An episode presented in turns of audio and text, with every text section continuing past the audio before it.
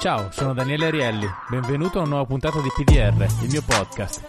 Se sei interessato ad approfondire i temi delle puntate, in descrizione trovi il link ai libri degli ospiti e quello al mio ultimo libro Il fuoco invisibile, giunto alla quarta ristampa e vincitore del premio Sandro Nofri per il miglior reportage narrativo.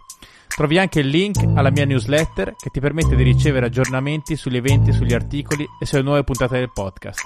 Se apprezzi PDR e vuoi farmelo sapere, votalo su Spotify o sulla piattaforma da cui lo stai ascoltando. E ora, la nuova puntata.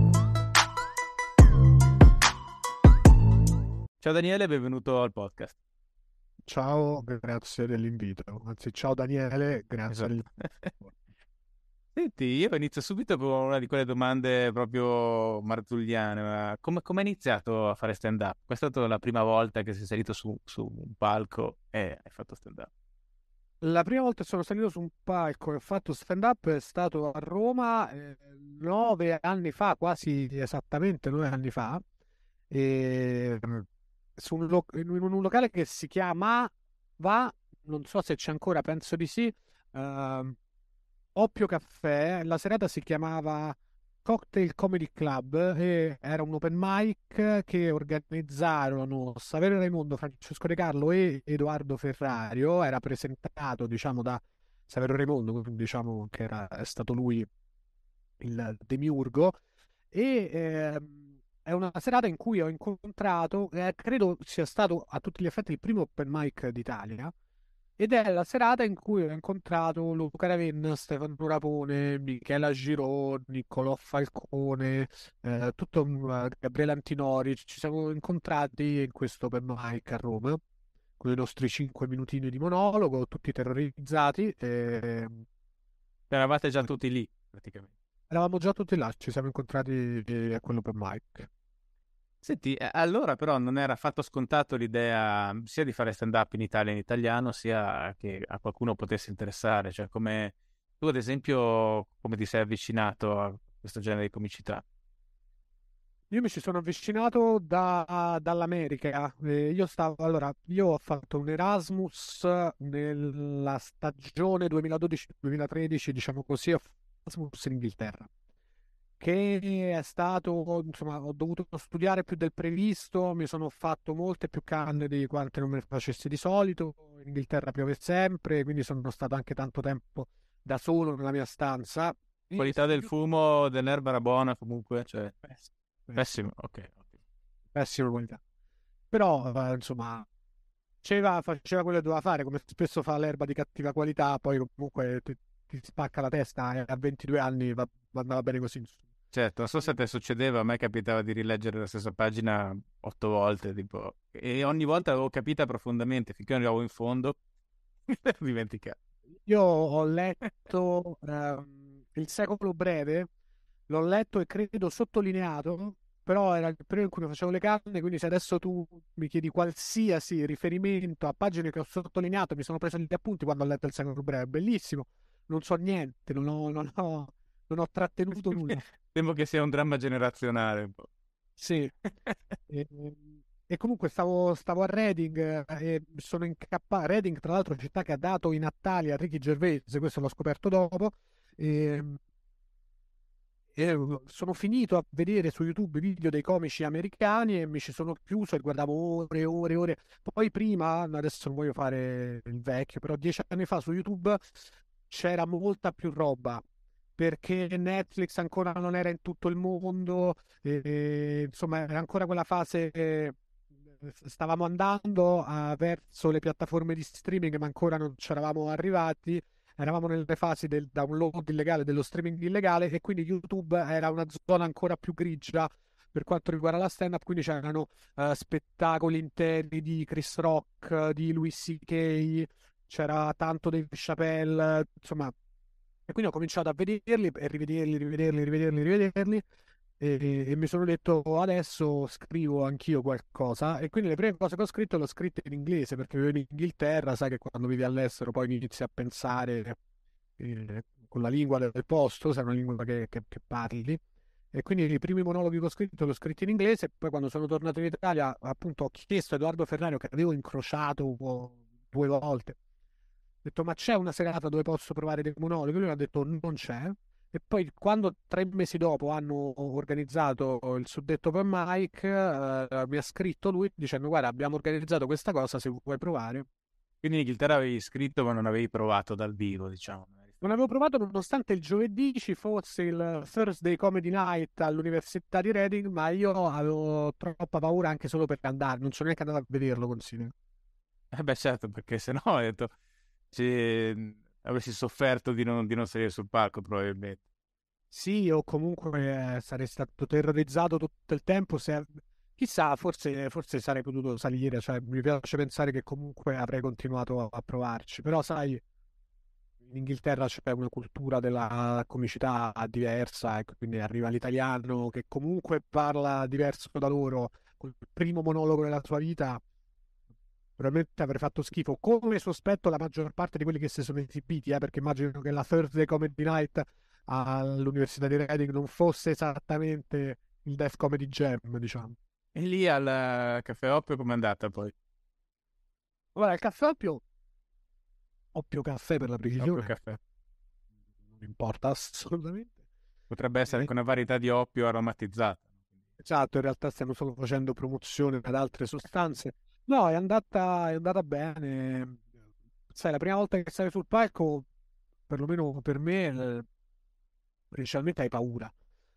E hai paura prima, hai paura durante e hai paura dopo, però è andata bene. Poi considera, era una serata in cui ognuno, ogni comico doveva portare minimo tre amici, ma diciamo numero gradito cinque, perché sennò chiaramente nessuno veniva a vedere un open mic. Poi il locale, uno dei motivi per cui non si fa più stand up in quel locale è che i proprietari hanno sempre mantenuto delle regole rigide, per cui era tipo 12 euro l'ingresso con aperitivo quindi ecco, pagare 12 euro per vedere degli open micer comincia a diventare una spesa.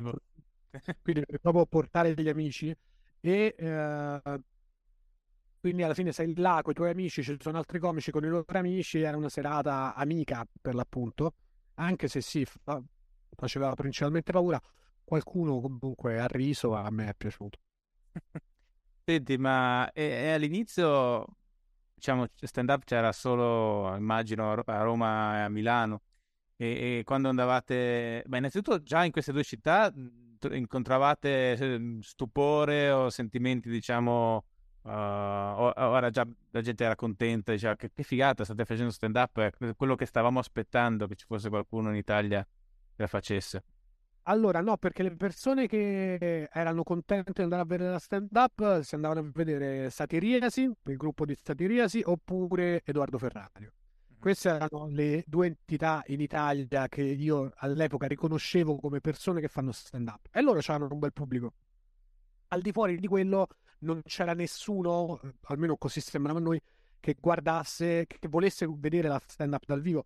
Lo stesso Oppio Caffè, metà degli open mic c'erano eh, turi- eh, l'Oppio Caffè ha la caratteristica di essere eh, di fronte al Colosseo. Uh-huh. Tu dal palco c'è una vetrata alla tua destra e a 20 metri c'è il Colosseo. Quindi è un posto turistico. Quindi se non riempivamo la sala di amici nostri, i proprietari ci mettevano tavoli di persone random e quindi già in questo open mic c'erano metà delle persone che non, non sapevano proprio cos- cosa stava succedendo in sala. Una volta c'è stata una festa di laurea, una volta un compleanno di delle signore argentine in vacanza a Roma. Quindi, comunque sia, non è che proprio ci fossero persone che dicevano ecco finalmente gli stand-up comedian. E eh, anche i primi anni dopo questa esperienza, quando ho iniziato con alcuni colleghi a cercare locali dove poterci esibire regolarmente, all'inizio dovevamo proprio spiegare sia al locale eh, che spesso al pubblico che cosa stava per succedere.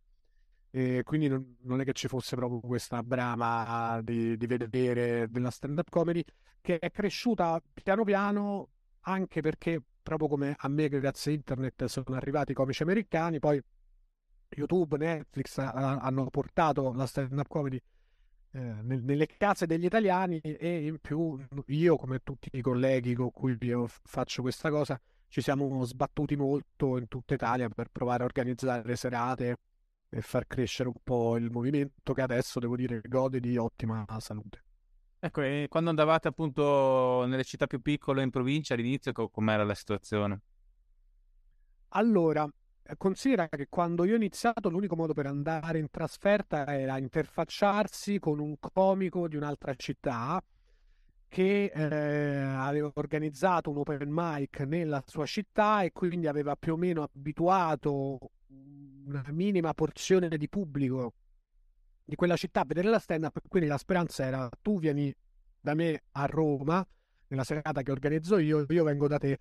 Però nelle città piccole succedeva pochissimo, per quell'inizio si andava a Milano, a Palermo, io mi ricordo delle date a Palermo che ho fatto, eh, sono contento di aver fatto, che pagavano, lo dico senza problemi, 100 euro, eh, volo escluso, e, e però ci, dava, ci davano un bel B&B in centro a Palermo, che è sempre bello. E però giustamente, cioè nel senso non meritavamo più soldi perché io ho fatto tre date in quel periodo a Palermo e sommando le tre date forse arrivo a 40 spettatori di pubblico, forse. Per cui la prima data a Palermo prendevo il biglietto aereo, lo prenotavo tre mesi prima che costava tipo 46 euro, quindi comunque ci andavo sopra. Poi arrivavo là, fai il taxi condiviso per arrivare in centro, poi mi offrivano la cena, mi esibivo, mi offrivano la birra, 12 persone di pubblico e si tornava a Roma. Quindi era ancora molto, molto... Diciamo, chi erano i comici di riferimento non stand up in quel momento in Italia? Se ti ricordi tu mm, non li guardavi e quindi non ti ricordi neanche. Guarda, secondo me dieci anni fa, allora no, per me i comici di riferimento erano quelli del, della stand up, cioè io guardavo a Sateria, sì, guardavo a, a Ferrario, guardavo a quei fine, a questi qua. E, ehm, non mi ricordo neanche chi fossero i comici di riferimento dieci anni fa, perché secondo me dieci anni fa eravamo già agli sgoccioli di Colorado, Zelig non c'era già più e non c'era proprio comicità né nei locali ma neanche più in televisione. Forse c'era Made in Sud che però sono sincero, credo di aver visto 5 minuti di Made in Sud in vita mia non ti saprei indicare. Ecco, forse Checco Zalone, Checco Zalone era il comico di riferimento perché già, già uscivano i film e già aveva tra l'altro lui ha delle cose dentro mimetizzate che potrebbero anche essere comicità americana, poi non si nota perché tutto, cioè molti non lo notano perché tutto l'apparato, cioè molto italiano, ma in realtà io ho sempre trovato, tipo la scena della nonna, non so se te la ricordi, quella che accende e spegne la luce, la nonna fa la calza, cioè la calza la... Sembra una, una scena dei Griffin, per dire. Non me la ricordo. Ce ne sono diverse comunque. Vabbè, e, ehm, e invece per, per, quanto riguarda le influenze americane, cioè i tuoi comici di riferimento chi erano? I miei comici di riferimento all'inizio erano Louis C.K., Chris Rock, Dave Chappelle, eh, Eddie Izzard, Ricky Gervais, i, i, i, cioè i grandi, perché, anche perché erano quelli che si trovavano di più su YouTube, quindi mi, mi trovavo molto a rivedere un sacco dei loro video e poi però ho guardato anche un sacco di comici minori che, di cui magari poi mi sono scordato perché poi guardavo anche altre cose eh, guardavo un podcast forse il primo podcast che ho visto si chiamava questo credo abbia smesso di far uscire video Getting Doug with High che c'è parafrasando con Getting High with Doug eh, fatto dal comico Doug Benson eh, erano gli anni in cui il Colorado andava verso la legalizzazione eh, primo stato insieme a Washington eh, State a legalizzare la, la, marijuana. E quindi lui ha fatto lui fattone, fattone totale, ha fatto questo podcast dove invitava dei comici e si facevano le canne eh, in diretta a YouTube e poi rimaneva il video, eh, rimaneva il video online. E fumavano tantissimo, fumavano molto più di quanto accettabile. E quindi eh, guardando questo podcast ho, ho, conosciuto anche un sacco di, di comici eh, minori che pensavo essere minori, tipo Sara Silverman l'ho conosciuta così, Joy Diaz l'ho conosciuto così, ehm, eh, Eric Andre, sì, Eric Andre, no, sì, Eric Andre, stavo, stavo, pensando se Eric Andre era quello degli Outcast, no, no, Eric Andre l'ho conosciuto così, insomma c'è tutta una serie, c'è anche una puntata molto bella dove Jack Black fuma troppo e gli vengono le paranoie, dice, ah, io sono stato per colpa del canne, sto malissimo, mi sono rovinato la vita. E lui gli dice: No, veramente, cioè, tu sei Jack Black, hai fatto film che piacciono a milioni e milioni di persone. Ah, no, ma sei sicuro? Insomma, è molto bello perché vedi proprio le persone anche stare male. Ma e quindi statisticamente dopo un po' succede con tutti quelli che passano, eh, esatto. Fumano gli americani, quindi senza, senza pietà, tutti questi bong. Eh, però sì, ecco. E, ma Rogan lo guardi mai? Sì, Rogan Rogan lo, lo- lo guardo, lo guardo adesso che sta su Spotify di meno, eh, Io. Però lui mette le clips su YouTube, quelle ancora le guardo e se proprio la puntata mi piace vado su Spotify e me la guardo. Tendo a guardarlo e no- molto più che ad ascoltarlo, anche perché poi lui fa vedere video, cioè pure a me piace vedere i podcast. Io invece sono più, molto più per l'ascolto, però effettivamente c'è tanta gente, infatti anche io faccio versione video pure, oltre all'audio, eh, perché e comunque YouTube è un media prevalentemente maschile, lo sapevi questo? Probabilmente sì. Lo so bene perché guardo le statistiche dei miei canali. Quindi- E comunque io Rogan, ad esempio, le puntate con i comici non mi fanno impazzire perché c'è lui che cerca sempre di, di- quasi di ehm, cioè mostrare che fa parte di quel mondo, no? Eh, quando poi probabilmente è, è molto meglio come podcaster che come comico. E quindi insomma sono secondo me le meno interessanti quando fanno le, cose comiche, sono più interessanti quelle di scienza o di, insomma, di temi più forti secondo me in quel caso lì. E, e quindi diciamo anche il discorso vostro del podcast di, di tintoria, poi forse prima ne avevate fatti altri se ricordo, no? C'erano stati altri esperimenti. Allora, no, in realtà Tintoria è il primo che ho, che ho fatto. Poi co- a- di fianco a Tintoria ne avevo fatto un altro di sport con Luca Ravenna che si chiamava Tintoria Espro 98 e che abbiamo chiuso dopo un po' e adesso con, eh, con Luca stiamo facendo un altro podcast che parla di sport su Spotify. Questo non solo perché lo sto facendo per Spotify, però eh, per esempio, i podcast sportivi me li ascolto più di quanto me li guardo. Quello è proprio tipo io quando vado a fare la spesa mi metto in cuffia i podcast sull'NBA e passeggio sentendomi statistiche sul... Ah, ma dai, cosa ascolti sull'NBA? eh, di solito Bill Simmons, Mm. eh, Zach Lowe, eh, diciamo tutto, tutto il mondo dei Ringer, eh, tutta quella podcast platform là me la, me la sento. Però ame- americani, americani. Sì, sì, io ascolto invece quelli proprio specifici sui Warriors perché sono Ah. un tifoso dei Warriors, ce ne sono, cioè, boh, non so, una decina, 3-4, diciamo. Ma comunque anche quello di Sky, non so se l'hai mai sentito con Soragna e Mammoli che si insultano continuamente, è abbastanza... Sì, mi è capitato un paio di volte, però oramai mi sono talmente abituato a sentire gli americani che ne parlano. Poi gli americani parlano di sport in un modo diverso da noi, cioè Sì, sì, certo. proviamo a farlo, loro proprio sono, vabbè, sono, eh, eh, beh, è quello che è, cioè lo sport in America è, è troppo importante, l'approccio americano è troppo americano per, per superarlo, secondo me. E chi tifi nell'NBA? Allora, io in NBA mi... sono molto contento di non tifare per nessuno, perché già, non lo so, io il calcio lo seguo da romanista e quando sei tifoso di una squadra poi, diciamo, ti rovini il resto dello sport. Invece nell'NBA mi piace tantissimo il fatto che io non tifo per nessuno, simpatizzo per delle squadre, ma in momenti diversi della stagione simpatizzo per una squadra, posso cambiare squadra per cui simpatizzo durante la partita eh, senza nessun problema. Eh, tendo a tifare per l'underdog, però proprio è un lampo che invece comincio a, a, comincio a starmi simpatica all'altra squadra. Eh, seguo i giocatori, mi piacciono i giocatori, però oppure là a un certo punto mi stanno simpatici, poi mi stanno antipatici. Me la vivo come un gioco e mi piace tenerla così senza che rimango attaccato a quel giocatore o a quella squadra. Il giocatore preferito adesso? Giocatore preferito adesso?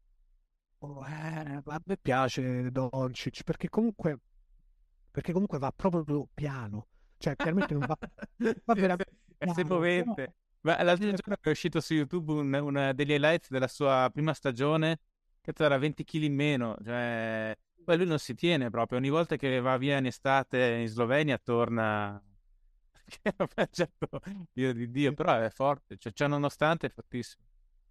Sì, sì, lui è bello da vedere perché rispetto a quelli intorno a lui sta là che tutun tutun corculone, capito? Che oh, un permesso e però non, non lo ferma nessuno. Pure Jokic mi piace, però mi piace anche vedere quelli che, cioè mi piace anche vedere Giannis, eh, quelli che dominano. Ma- Buono. E, fra Kerry e LeBron, sai di che parrocchia sei? Ecco, tutte e due, cioè nel senso considera che io mi piacciono tantissimo i Warriors quando hanno vinto oh, l'anno scorso ero felicissimo, però quando LeBron vinto gara 7 ero felicissimo per LeBron. Eh, comunque eh, mi piace vedere perché nel basket, nello sport americano dove c'è quest'epica inserita proprio nelle cose, vedi la storia dello sport che, che, si, che si crea davanti ai tuoi occhi, queste legacy che vengono costruite e distrutte nell'arco di 5 secondi. Quindi LeBron che vince gara 7 contro i Warriors, questo proprio cambia come parliamo di LeBron James.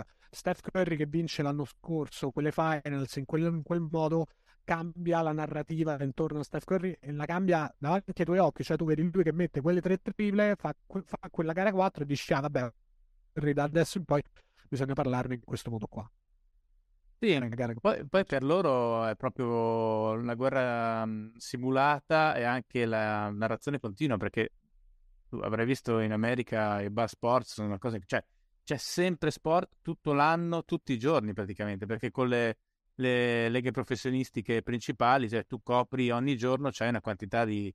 Non è che c'è il calcio eh, e, e, basta, e, lì ci sono, c'è il basket che comunque in realtà forse va più all'estero, comunque anche in America è importante e il football, il baseball, eh, l'hockey che dei quattro è minore. Mi ho dimenticato qualcosa? Il college football eh, quando sì. viene seguito tantissimo. Sì, sì, no, loro quindi non si ferma mai questa cosa, cioè i soldi che prendono loro è sì perché è un mercato globale, no? Il ba- la, lo sport americano, ma anche perché è una macchina cioè, incessante, producono storie tu- tutti i giorni sempre, tutto il giorno, una cosa pazzesca. Eh sì, diciamo quello è l'aspetto americano dell'approccio allo sport, dell'approccio a tutto e che comunque poi lo, lo spremono fino all'ultima goccia, cioè non, non, è proprio previsto che non ci sia un momento, se c'è la possibilità da qualche parte di fare soldi, per loro è un affronto alla natura non, non andarli a fare. E il podcast di Draymond Green lo senti mai? Sì, ogni tanto sì, mi vedo degli spezzoni. Io, quello è un podcast eh, che mi dà proprio la sensazione, dopo un po' che lo sento, dico sì, però, nel senso, tutto questo cosa c'entra con il mondo in cui vivo io, no? Eppure lo ascolto lo stesso. Cioè, non so se ti dà mai questa sensazione di alienazione di podcast americani sull'NBA. Cioè... Un po', sento molto quello di JJ Reddick, e vabbè, adesso lui si è, si è, appena ritirato. Però sì, comunque sia, certo, è una cosa totalmente distante. Però a me più che alienazione mi fanno sentire parte di quel mondo. Cioè, sto là a pensare, ah no, giusto, però se ti offrono un contract a queste cifre, non vale che tu vai da quello e dici no, perché comunque va trattato come un business e parli una cosa che ti è distante anni luce, però a me mi fa sentire parte di quel mondo. Certo, no, c'è la mid-level exception. Esatto, capito? Che mi sento tutti come sono strutturati i contratti e i eh, salary cap nell'NBA, cioè è un mondo che mi è veramente lontanissimo, però lo, lo, ascolto con passione. Questa cosa dei soldi, ad esempio, è interessante perché proprio spia anche dalla cultura americana, cioè l'idea che cioè, tu non senti mai criticare un giocatore, o mai magari no, però più di tanto in Italia sulla base eh, principalmente dei soldi che prende. Cioè, nel senso, la, la, il paragone fra prestazioni in campo e pay grade, no? a livello di, di, soldi che prende, è meno centrale. Da loro proprio un giocatore, è, quando è venuto qua Melli al podcast, a me lui diceva, non lo diceva nel podcast, ma aveva detto, vabbè, comunque, eh, la questione è molto, le rotazioni sono molto sulla base dei contratti. Cioè se un giocatore ha un contratto grosso, sta giocando male, deve continuare a giocare perché quello è, diciamo, i soldi che gli vengono dati corrispondono a tot minuti, capito? Non puoi mettere più di tanto nella rotazione un giocatore che prende molto di meno, no? Perché proprio no, non si fa in NBA, cioè proprio il, gioco è strettamente legato alla quantità di soldi. Poi i giocatori possono fare dei balzi salariali e cambiano ruolo anche all'interno della squadra. No? È un meccanismo sì. molto interessante e molto culturale. Sì, ce l'hanno molto più diretto questo rapporto, anche perché loro parlano di soldi con molta più uh,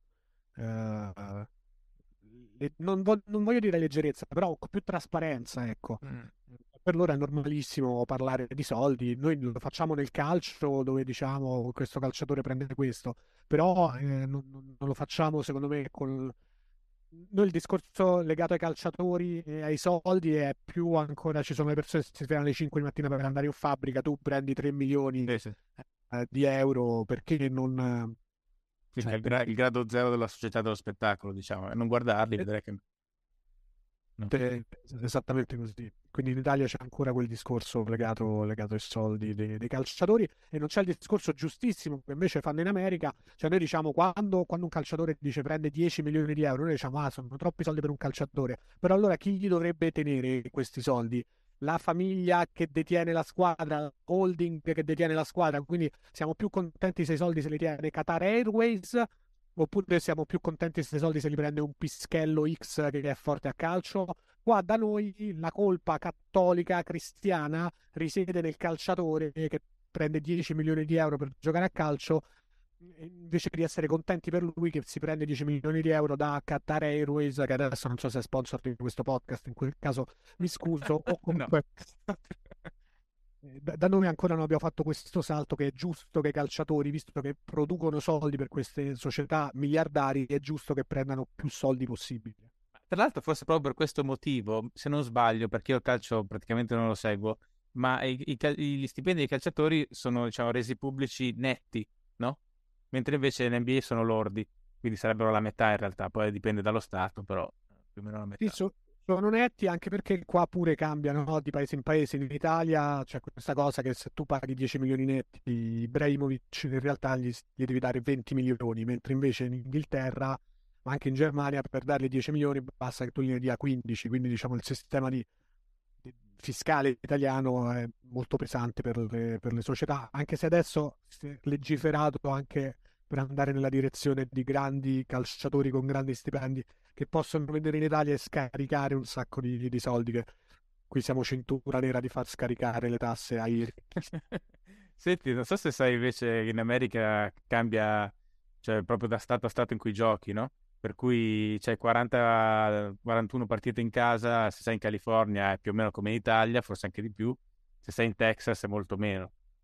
Sì, sì, in Texas non c'è, non c'è la income tax, cioè in Texas proprio non ci sono delle cose e ci sono vari podcast di calciatori, dice, sì, di giocatori basket che dicono guarda, prima giocavo a Houston eh, e poi mi sono, mi sono, trasferito ai Clippers e dice proprio manco un numero, cioè a fine mese ti arrivano i soldi e dici, uè, ma il resto...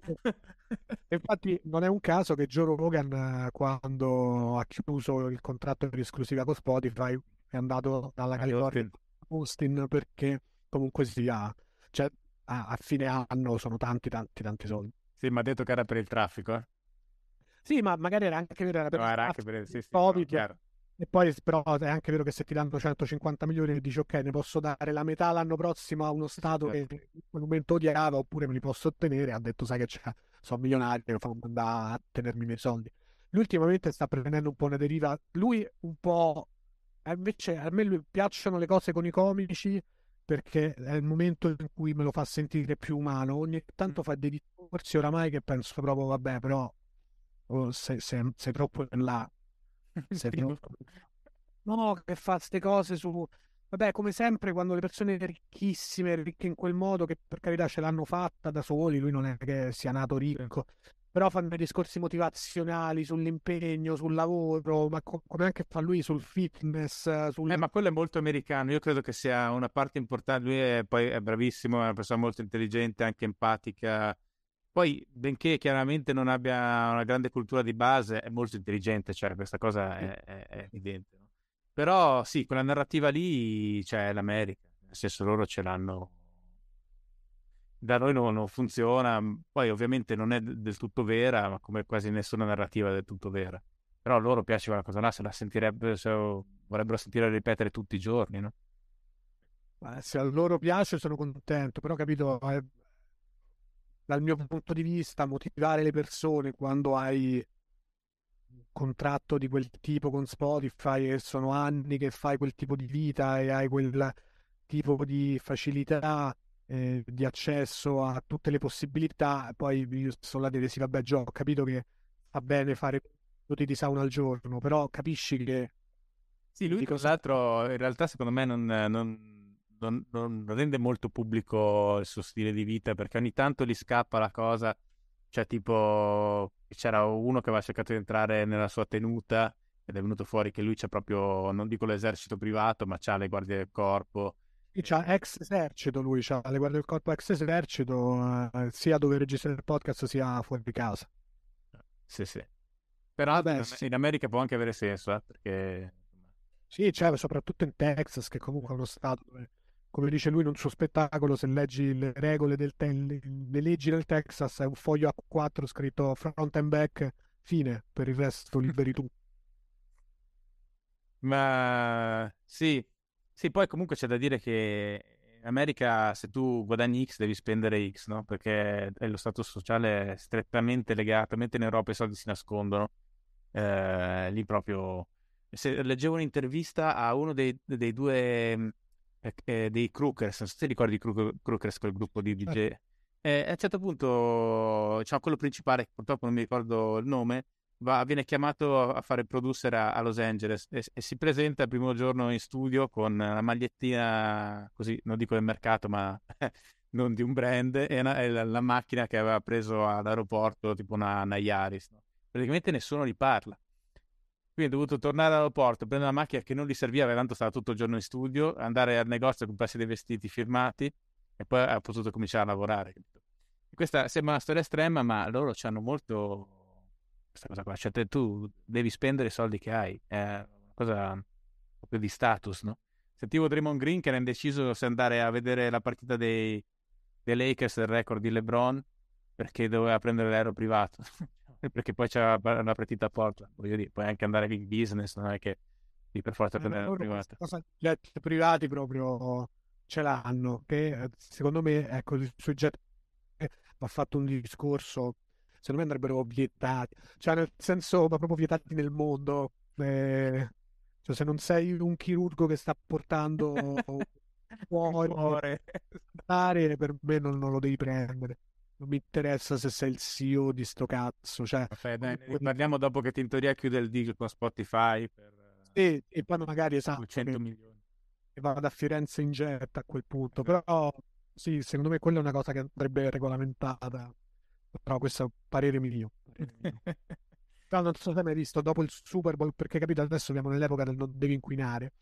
E dopo il Super Bowl il numero di jet privati che riparte dalla città dove c'è stato il Super Bowl, ci sono tipo 400 jet privati che partono eh, e tornano in America e quei 400 jet inquinano quanto uh, mezzo milione di persone che volano di linea dall'Italia all'Inghilterra. Eh, allora perché? Cioè, prendi, prendi, sali su, vai in prima classe su un aereo molto costoso, vieni trattato come un re, perdi un'ora e mezza in più e non ce ne frega un cazzo. Purtroppo la legge dice così. Però forse sono io che sono. No, no, è così. Io mi, non lo so. Mi ricordo avevano fatto un summit sul clima tipo G8. Questo però era un annetto, forse anche due fa, quindi non mi ricordo i dettagli però anche lì c'era stata una cosa del genere, cioè tutte le delegazioni erano arrivate in jet privato. E... Sì, eh, non lo so, devo dirti, non conosco bene l'argomento in termini di, di inquinamento reale, quanto veramente impattino. Però certo, di sicuro è ridicolo l'influencer che fa le, le robe di greenwashing, no? di, di, comunicazione eco-friendly e poi va a prendere l'aereo privato. Quello diciamo, è ipocrisia contemporanea, su questo posso essere d'accordo. Sì, sì, mi sembra, mi sembra sia, mi sembra sia così, però capisco anche che una volta che entri in quel mondo e c'hai quelle possibilità, tu tendi a farlo e quindi semplicemente in Italia devi dire mi dispiace, i jet privati si possono prendere solo per questo e questo motivo, che sono appunto eh, capo di Stato che deve fare la visita ufficiale oppure eh, Rene che va portato da Brindisi a, a Torino e si parte finirà con Mattarella che va in trasferta in carrozza. No, vabbè, senti, ma invece che tipo di... Cosa? Gli dolerebbe molto la carrozza. Ah, vero. Senti, e invece che tipo di pressioni, visto che se queste sono più o meno comunque anche pressioni social, che tipo di pressioni eh, dei, dei social ricevi tu in quanto, in quanto comico? Cioè, che, che, quali sono le cose tipiche per cui vengono a, a stressarvi? Ma guarda, quando escono i biglietti, non ho trovato i biglietti, non riesco a trovare i biglietti, fate adesso per fortuna, per esempio, le persone vogliono venire a vedere dal vivo, il locale lo facciamo snodo, fa 120 posti, i biglietti finiscono subito, quindi tutte le persone scrivono. Non sono riuscito a trovare i biglietti, come si fa a trovare i biglietti? Principalmente questo. Se no... Vabbè, insomma, è un bel problema da avere, dai. Quindi è un bellissimo problema da avere, ma ma altrimenti non, non ricevo particolari. Poi io non ho tantissimi, ho 24.000 follower che sono 24.000 ma non, sono tantissimi. E in realtà credo anche che più follower hai, meno leggi i commenti perché ti arrivano troppe richieste. Quindi secondo me eh, si ricevono in realtà poche, poche cose. E I commenti su YouTube sono pure qua per fortuna eh, quasi tutti positivi. È difficile che, che- che riceviamo commenti di critica o che ci mettano pressione, sia come Tintoria che come Daniele Tinti comico. Ma sai, forse il vantaggio è che quando i contenuti sono anche di una certa lunghezza, no? Già ti, ti segue chi ti vuole seguire, insomma, no? È difficile che uno che cerca solo la rissa si mette lì a guardare un podcast di un'ora. Sì, e poi io penso anche che, diciamo, soprattutto su internet, sui social, gli hater o comunque i critici ci siano nel momento in cui tu arrivi a persone che non ti vogliono guardare. Che è legittimo che ci siano un sacco di persone che non vogliono vedere né miei spettacoli né, né, né Tintoria. E nel momento in cui tu, queste persone sentono costrette a vederti perché diventi virale, esplodi, gli esplodi davanti agli occhi e tutti parlano di quello che fai, mh, allora dicono: Ma che è sta roba che mi appare davanti? E ti commentano qualcosa di negativo. Invece, sia il podcast che i video miei, diciamo, la mia carriera da comico, sono cresciuti in maniera abbastanza graduale. Cioè, le persone che si guardano Tintoria vengono a vedersi il podcast, vengono ad ascoltare il podcast, che è vero che è cresciuto molto di numeri negli ultimi sei mesi, però dopo sono cinque anni che, che- che- che il podcast c'è, che c'ha questo formato, e, insomma. Il podcast è quello che è, non è che di punto in bianco a una serie di persone gli appare questa roba e dice, ah, ma che, è sta cosa? È una cosa che se te la vuoi venire a vedere, te la vieni a vedere, se la vuoi ascoltare, l'ascolti, altrimenti puoi proseguire Invece, un luogo dove cerchi proprio l'interazione col pubblico perché fa parte dello spettacolo è appunto durante, durante gli show, no? Sì, un po' sì. Eh, devo dire, lo spettacolo vecchio, quello che ho caricato su Sì. YouTube di Em, lì c'era proprio una parte eh, ogni sera in cui parlavo col pubblico, facevo delle domande a una coppia.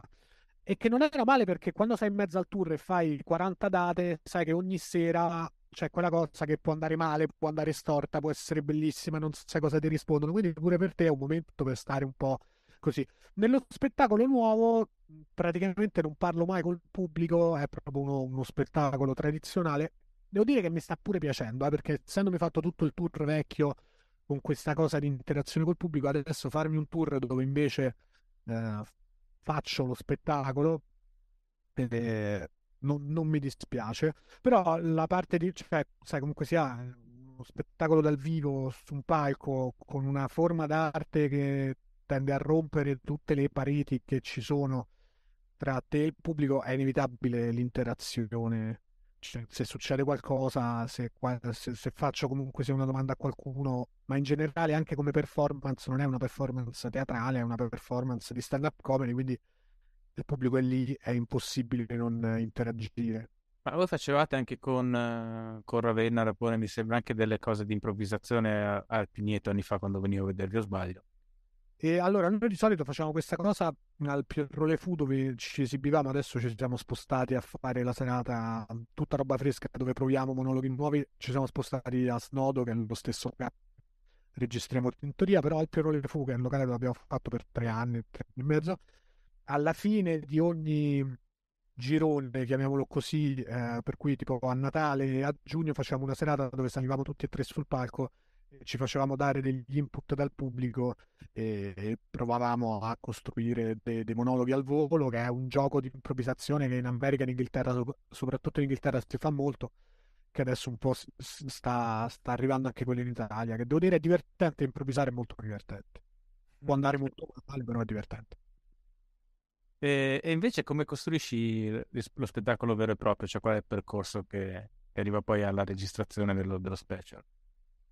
Lo spettacolo vero e proprio, io ho un metodo che oramai è abbastanza consolidato per quanto mi riguarda, cioè io eh, scrivo monologhi corti, eh, mi segno gli spunti, mi segno le battute e poi arriva un momento in cui devo scrivere lo spettacolo nuovo E quindi metto insieme, cioè però mi siedo e metto insieme, metto vicino tutti i monologhi che ho scritto, tutti gli spunti che mi sono segnato nell'ultimo anno e comincio a chiedermi perché ho scritto questi monologhi qua, che cosa volevo, cioè dove volevo andare a parare con questi monologhi, come si collegano.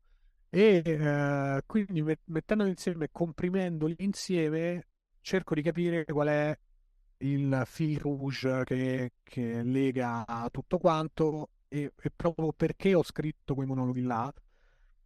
E in questo modo mi viene fuori il tema dello spettacolo nuovo o i temi dello spettacolo nuovo.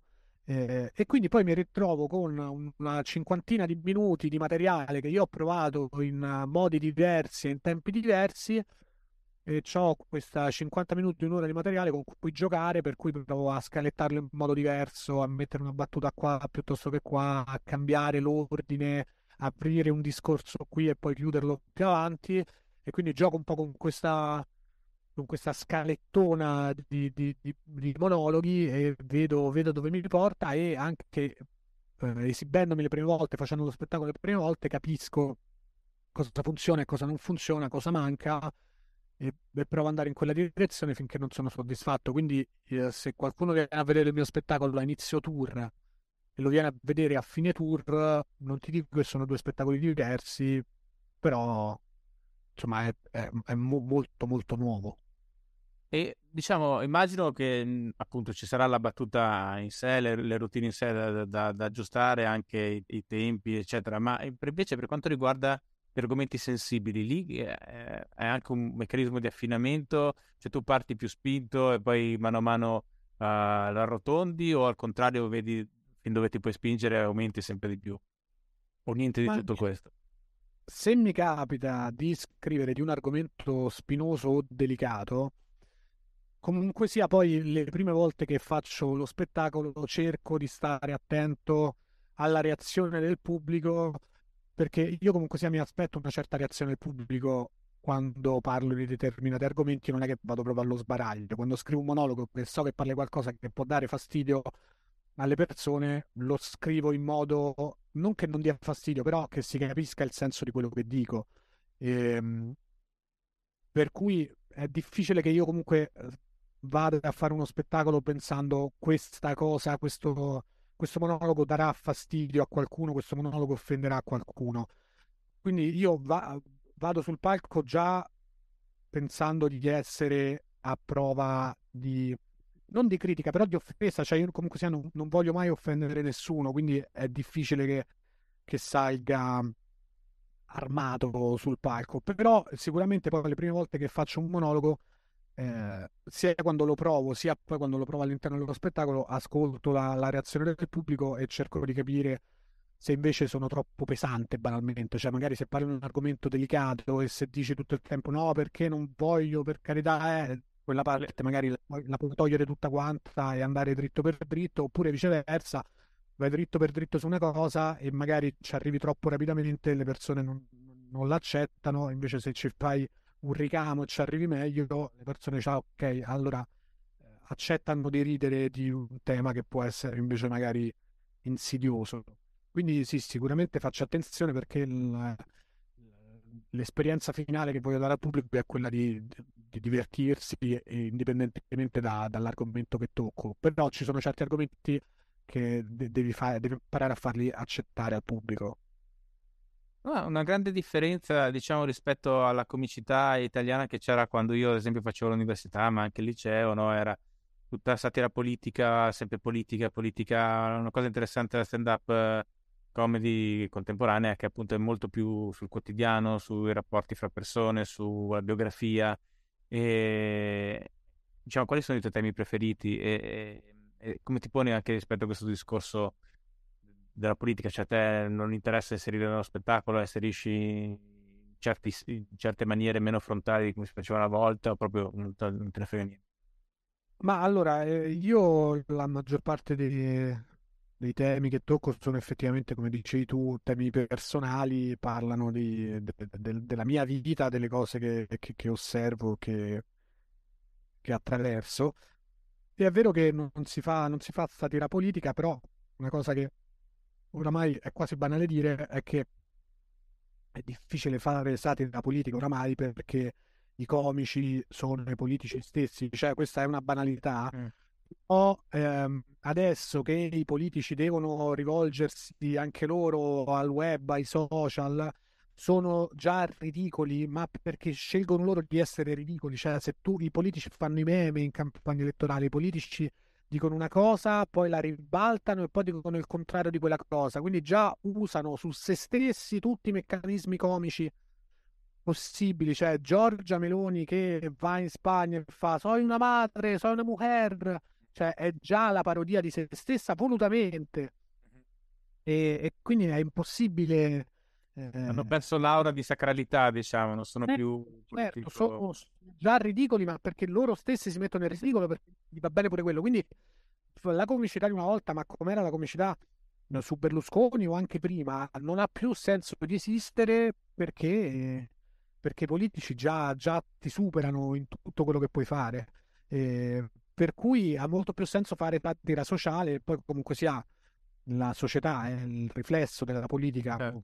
versa e viceversa, anzi, e quindi fare satira sociale inevitabilmente porta a fare anche satira politica indirettamente, secondo me. Certo, no, ma sicuramente così, ma e poi non c'è, comunque in ogni caso non ci sarebbe l'obbligo a farlo, cioè se uno se lo sente diventa nel suo cono di interesse. Ma eh, senti, invece come cambia il pubblico quando vai in giro per l'Italia? Cioè, perché proprio guardando il tuo ultimo spettacolo che c'è su YouTube, a un certo punto che dico come siete venuti qua e mi sembra che era, fosse a Milano, no? Lo spettacolo, erano venuti coi mezzi, dici se fosse stati a Roma, fossimo stati a Roma, sareste venuti in macchina, no? Questa vabbè, è una cosa così, però immagino ci siano delle, dei, delle, delle differenze anche più importanti fra, fra do, dove vai in giro per l'Italia, insomma, nella tua esperienza sì, sì, ci sono differenze. Eh, diciamo che il pubblico al nord Italia tende ad essere più pubblico del centro-sud. Questa è un'analisi totalmente mia che può essere completamente sbagliata, però perché diciamo che a Roma o a Napoli, a Palermo, le persone dicono scherzano tutto il tempo fanno battute tutto il tempo, dicono cazzate tutto il tempo, a casa, al lavoro, non c'è proprio questa, questo, questo, scherzo costante. Quindi quando poi vengono a vedere lo spettacolo, eh, non è che dici, ah, mo finalmente si ride, dicono, ah, ecco un altro che fa quello che io ho fatto tutto il giorno. e tutta la città in cui sono stato non ha fatto altro che dire, ah, oh, essere rumorosa e scherzare tutto il tempo. Quindi non c'è molto questo stacco. Quando invece vai a Milano adesso senza fare le solite cose Milano, se vai a Milano, vai a Torino, dove invece magari c'è più una distinzione, cioè quando si lavora si lavora, quando si scherza si scherza, quando si fa aperitivo si fa aperitivo, quando si va a vedere il comico si va a vedere il comico, quindi il pubblico viene col ruolo attivo di pubblico del comico e quindi vengono a dire ok adesso sto in silenzio, ascolto, rido, applaudo. E lo fanno ed è, ed è molto bello. Mentre invece a Roma le persone vengono già il giro del culo che ti sono venute a vedere, ti hanno fatto un favore, hanno parcheggiato, adesso vediamo se li fai ridere. Quindi è un po' più, un po' più così spigoloso. Poi ci sono le cose che in certi posti fanno ridere, c'è la blasfemia, eh, per esempio, che in generale le bestemmie sul palco, per quanto stanno facendo un grande ritorno, non, fanno molto meno ridere quanto uno non pensi. E, e in parte questo, vabbè, dipende poi da regione a regione. A meno che tu non sia in Veneto. In Veneto si può fare, però pure là devi dire la bestemmia loro, non puoi proprio eh beh, certo.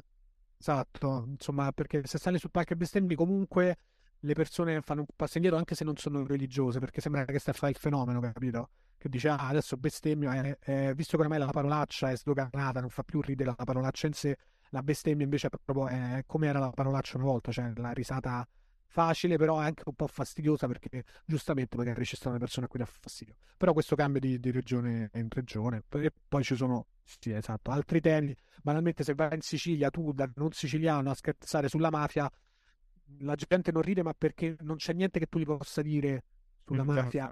Io sono cresciuto all'Aquila, non è che arrivo, eh, adesso faccio battuta sulla mafia. E, e un siciliano dice, sì, ma tu, cioè, non lo sai tuoi, le tue riflessioni sulla mafia saranno a un livello troppo più superficiale rispetto a quelle che facciamo noi, perché sei venuto qua a fare il fenomeno su sta cosa e non, non li fa ridere? Giustamente, eh, perché tu che non sei siciliano, come fai a produrre qualcosa sulla mafia che, che a loro non abbiamo già pensato?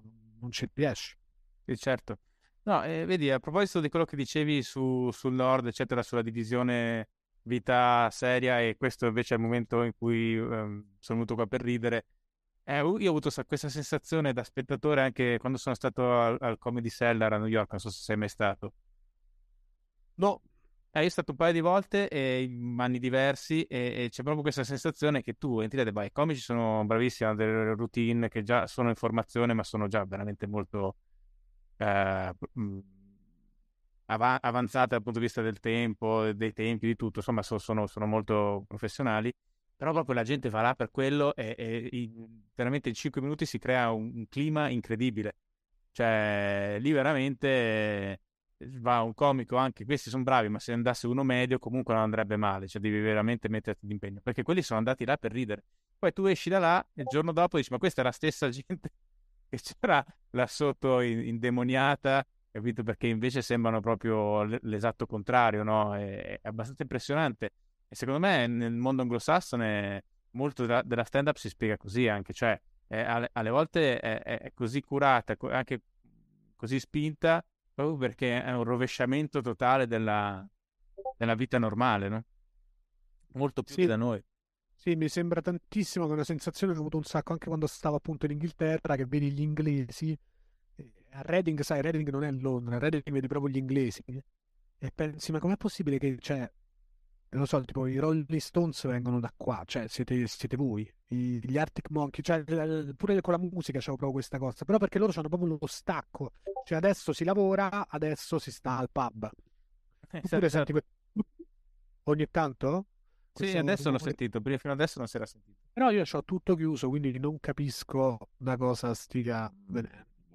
Però vabbè, scusami. È un stato di perenne eremitismo, per cui non ho cose che fanno blip sul, sul computer. Eh, comunque no, hanno proprio que- questo stacco, adesso si lavora e quando si lavora non si scherza, no? C'hanno tutte le cose delle human uh, resources uh, che ti dicono non puoi fare le battute, non puoi, cioè quando lavori lavori e poi invece quando, quando stai al pub, quando bevi bevi, quando fai festa fai festa e quando, quando vai a vedere il comico, il comico, mentre qua per l'appunto noi quando lavoriamo scherziamo, quando siamo a casa scherziamo, quando andiamo a vedere il comico già siamo scherzati.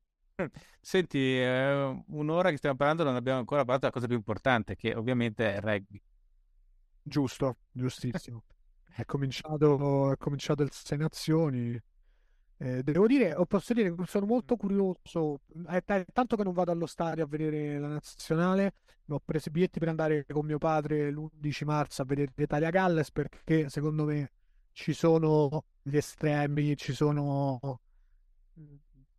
Potremmo divertirci. Potremmo divertirci.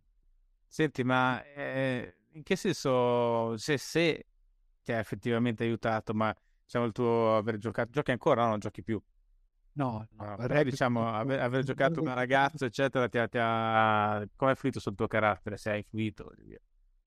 Guarda, ha sicuramente influito, però non, non ti saprei bene dire come. Io del rugby dico sempre che io al rugby non ho restituito quello che il rugby mi ha dato, perché comunque io ci ho giocato per un po' di anni, ci ho giocato prima da bambino, poi ho smesso per un periodo alle medie, poi ho ricominciato al liceo, al liceo comunque sia giocavo ci allenavamo cinque volte a settimana, la partita la domenica era, era proprio una giovanile.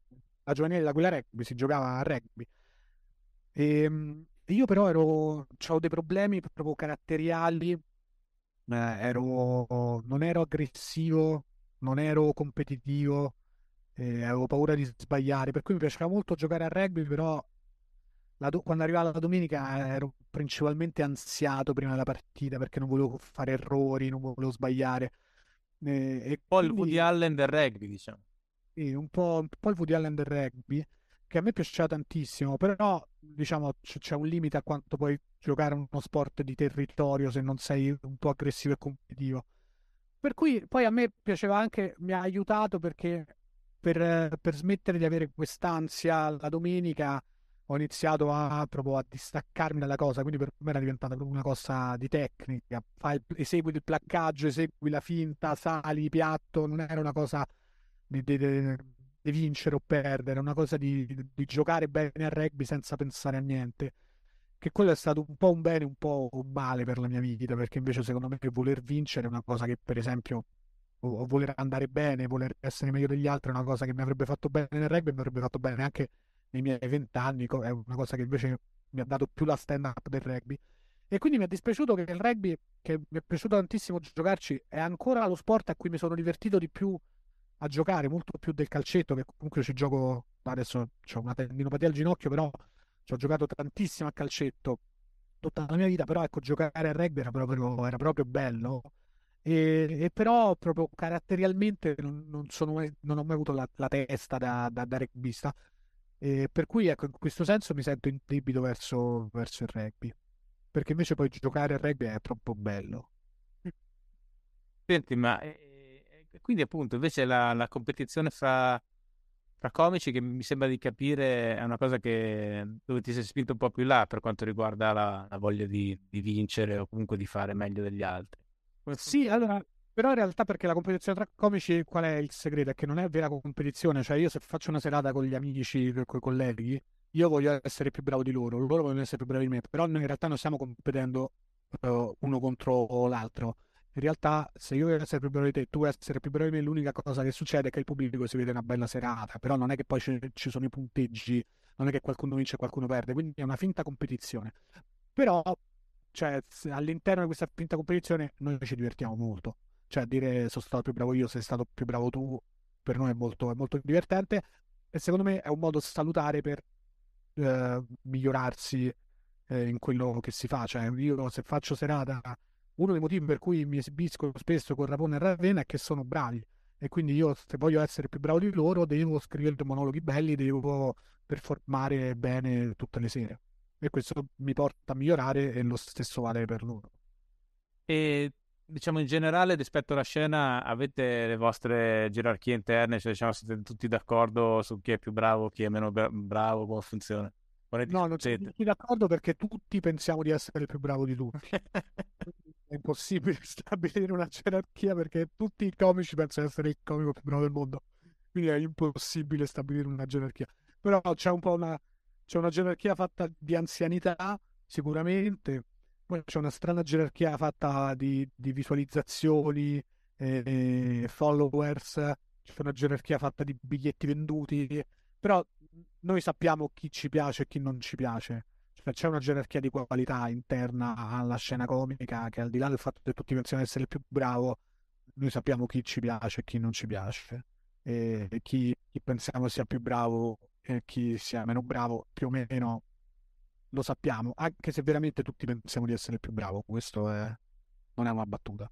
E questo mi porta a una domanda che una volta feci a Luca Ravenna, non ero ancora, non abitavo ancora a Roma, ma ero, ero qua qualche giorno e stavo mangiando un panino vicino alla sua casa, quella di anni fa a San Lorenzo, per un posto trucidissimo, e non so perché, alle tre di notte dissi, ma perché fai stand up?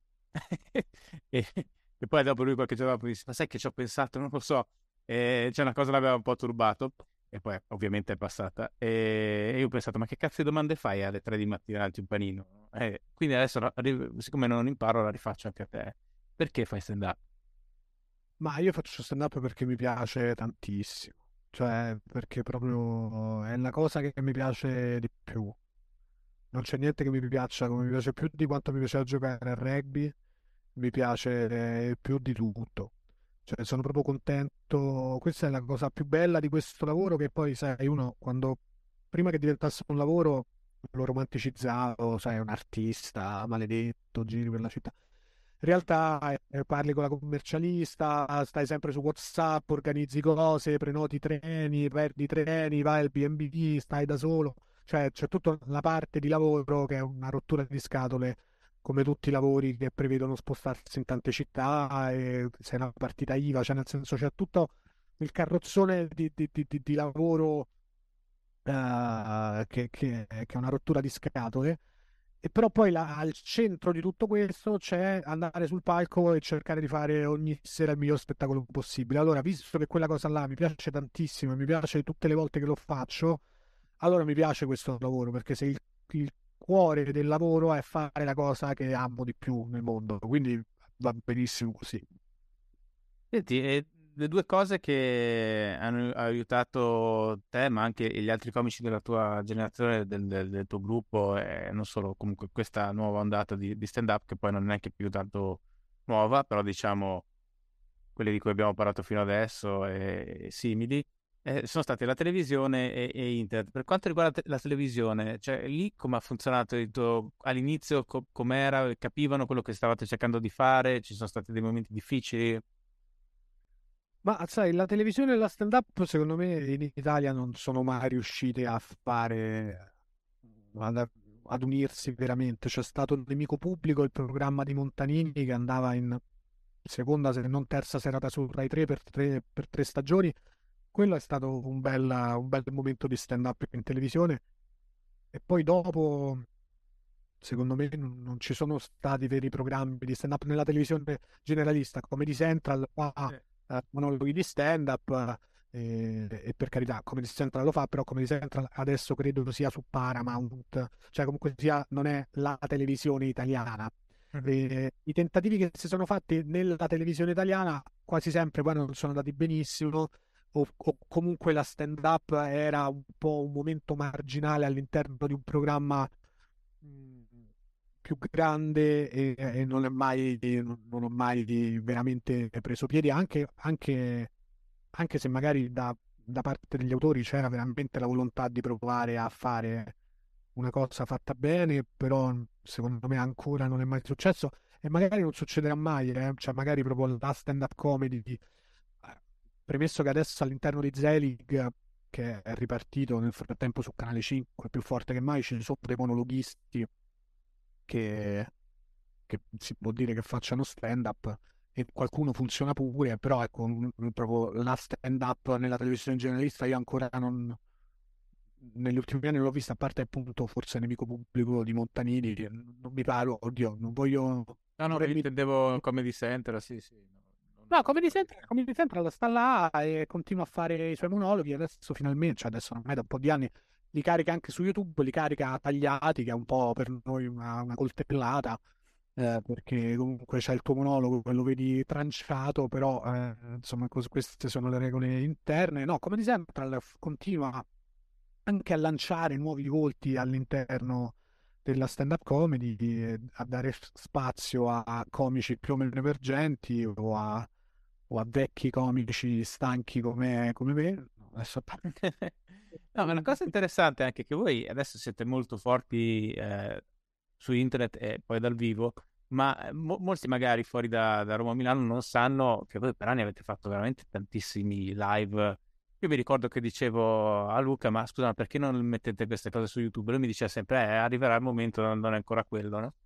E... e infatti poi è arrivato. Però voglio dire, invece, non so, nei generi musicali spesso Uh, non c'è più questa gavetta nei locali, no? forse anche perché sono meno locali che fanno suonare o forse perché è meno importante per lo sviluppo delle canzoni il contatto col pubblico, però voi per anni avete fatto tantissimi eh, spettacoli in posti anche abbastanza piccoli dove però la gente cominciava a venire e dopo avete cominciato a spostare tutto questo su internet e, ha avuto successo, no? Sì, però è un po' inevitabile perché sai, tipo la musica non si fa più ormai si fa molto di meno la gavetta nei locali, però perché la musica te lo permette, tu puoi farti la musica in camera, col computer, con la drum machine, ti puoi esercitare in camera, puoi diventare molto bravo in camera e poi puoi mettere il pezzo che hai creato in camera tua online e vedere come va. Tu non puoi diventare bravo a fare stand-up comedy se non ti esibisci davanti al pubblico, è proprio impossibile. Quindi la tua cameretta deve essere una cameretta con 40 persone davanti altrimenti non lo imparerai mai a fare. Quindi è proprio necessario che vai fuori e fai serate piccole e, e, rimane necessario. Cioè tu non diventi mai troppo grande per fare un locale con 40 persone, perché comunque devi sempre farle ridere quelle 40 persone e anzi tendiamo pure a cercare noi locali con 40 persone per provare i monologhi nuovi, provare un monologo nuovo davanti a 400 persone non ha senso davanti a 400 persone ha senso che magari hanno pagato un biglietto, è giusto presentargli una, un, uno spettacolo fatto, provato, che, che va bene, invece in un locale più piccolo dove fai pagare meno soldi, dici io qua sto provando i monologhi nuovi, che può darsi che, che non vadano bene, che non funzionino. E questo è il bello della stand-up, è inevitabile che sia così. E noi non caricavamo le cose su YouTube all'inizio perché per scrivere un monologo di cui sei soddisfatto ci vuole tanto tempo e una volta che lo carichi su YouTube poi non puoi più fare dal vivo. Perché se al contrario della musica, se io vedo un monologo che già ho visto, non c'è più l'effetto sorpresa. Allora magari una volta rivedi un monologo che già hai visto, può essere pure, ah, questo è quel monologo là e ridi. La seconda volta però non torni a vedere uno che fa sempre le stesse cose.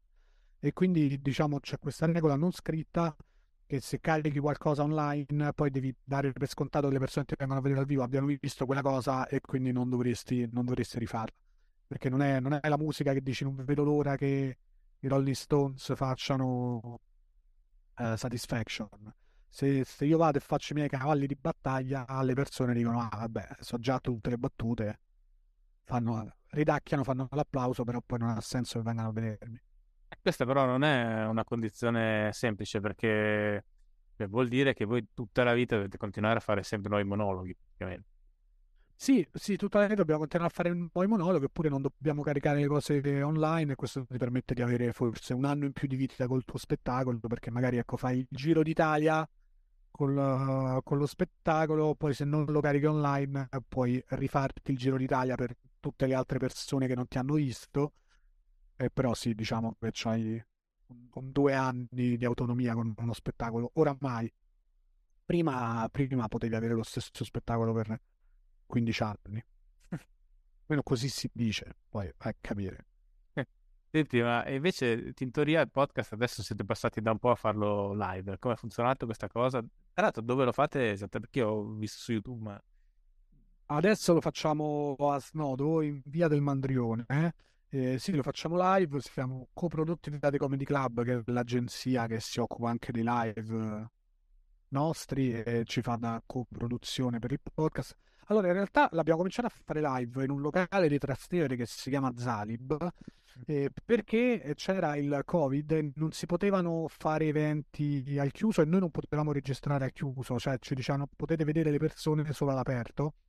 E, e, quindi noi volevamo invitare l'ospite all'aperto, abbiamo detto vabbè ma se stiamo all'aperto punto facciamolo pure col pubblico e quindi abbiamo chiesto a questo locale di farci fare eh, una puntata col pubblico, il primo ospite se non sbaglio è stato proprio Luca Ravenna. Ed, ehm, e ci è piaciuto farlo dal vivo, abbiamo continuato a farlo dal vivo, devo dire che è diverso dal vivo rispetto allo studio, lo studio che nel caso nostro era la cucina della casa dove vivevo, però insomma chiamiamolo studio, e, ehm, e dal vivo è diverso, c'è più energia, comunque ti appoggi di più al pubblico e il pubblico secondo me ti porta paradossalmente a tirare fuori più cose se sei l'ospite, perché comunque stai, cioè inevitabilmente performi se stai su un palco e quindi ti senti, ti senti trascinato dal pubblico, spinto dal pubblico a dire più cose. Ah, forse c'è da, di contro il fatto che delle cose più intime, proprio personali, magari è più facile tirarle fuori in uno studio quando sei a quattro occhi con una persona rispetto a una sala con 120 persone. Certo. Beh, comunque vedo che sta, sta avendo molto successo, quindi insomma, complimenti è una cosa sì. che ho pensato anch'io di, di, portare la cosa in studio, però magari non con un, con un pubblico, adesso vediamo. Eh. Questo, il mio podcast invece è nato proprio durante il Covid di sé, quindi era nato proprio così su Zoom, però non sarebbe male portarlo fuori, è una dimensione, una dimensione interessante. Senti Daniele, grazie. Io grazie molto tempo, visto che adesso dovrai parlare con la commercialista, prepa- preparare i treni, no? E probabilmente adesso quelli te li prendono anche. Eh, sì, i treni mi riprendono. Ecco, per fortuna, perché... Va bene, dai, grazie mille della, della chiacchierata e insomma, ti intendo il tuo podcast, poi insomma c'era anche lo spettacolo eh, su YouTube e questo nuovo quando, quando, uscirà? Se uscirà su YouTube o uscirà non, forse, forse riuscirà su YouTube, ma sono ancora inizio tour, quindi uscirà secondo me nel 2024. Cioè, se, sì, sì, non prima, devo fare tutto il giro d'Italia prima, quindi insomma. Ok, le date sono sul tuo sito. Sul tuo... Ah, hai recuperato Instagram, mi hai detto che ti avevano rubato Instagram. Ho recuperato Instagram, mi avevano recuperato Instagram, ma l'ho recuperato, quindi le date le trovate sul mio Instagram, sul mio sito. E su... come funziona? Ti hanno lasciato le chiavi in un bagno di un posto dove sei, hai lasciato i soldi? esatto. esatto, no, no, ho dovuto scrivere a Meta, vabbè, insomma, è stato un po', un, po un, un giro, però ce l'abbiamo fatta. Va bene, dai, grazie, buona giornata. Grazie a te, ciao. Ciao, ciao, ciao. Grazie per aver ascoltato anche questo episodio di PDR.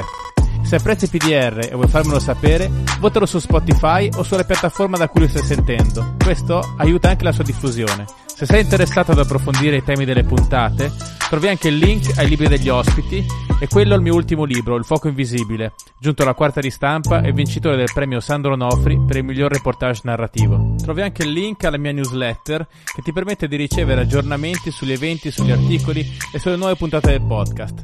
A presto!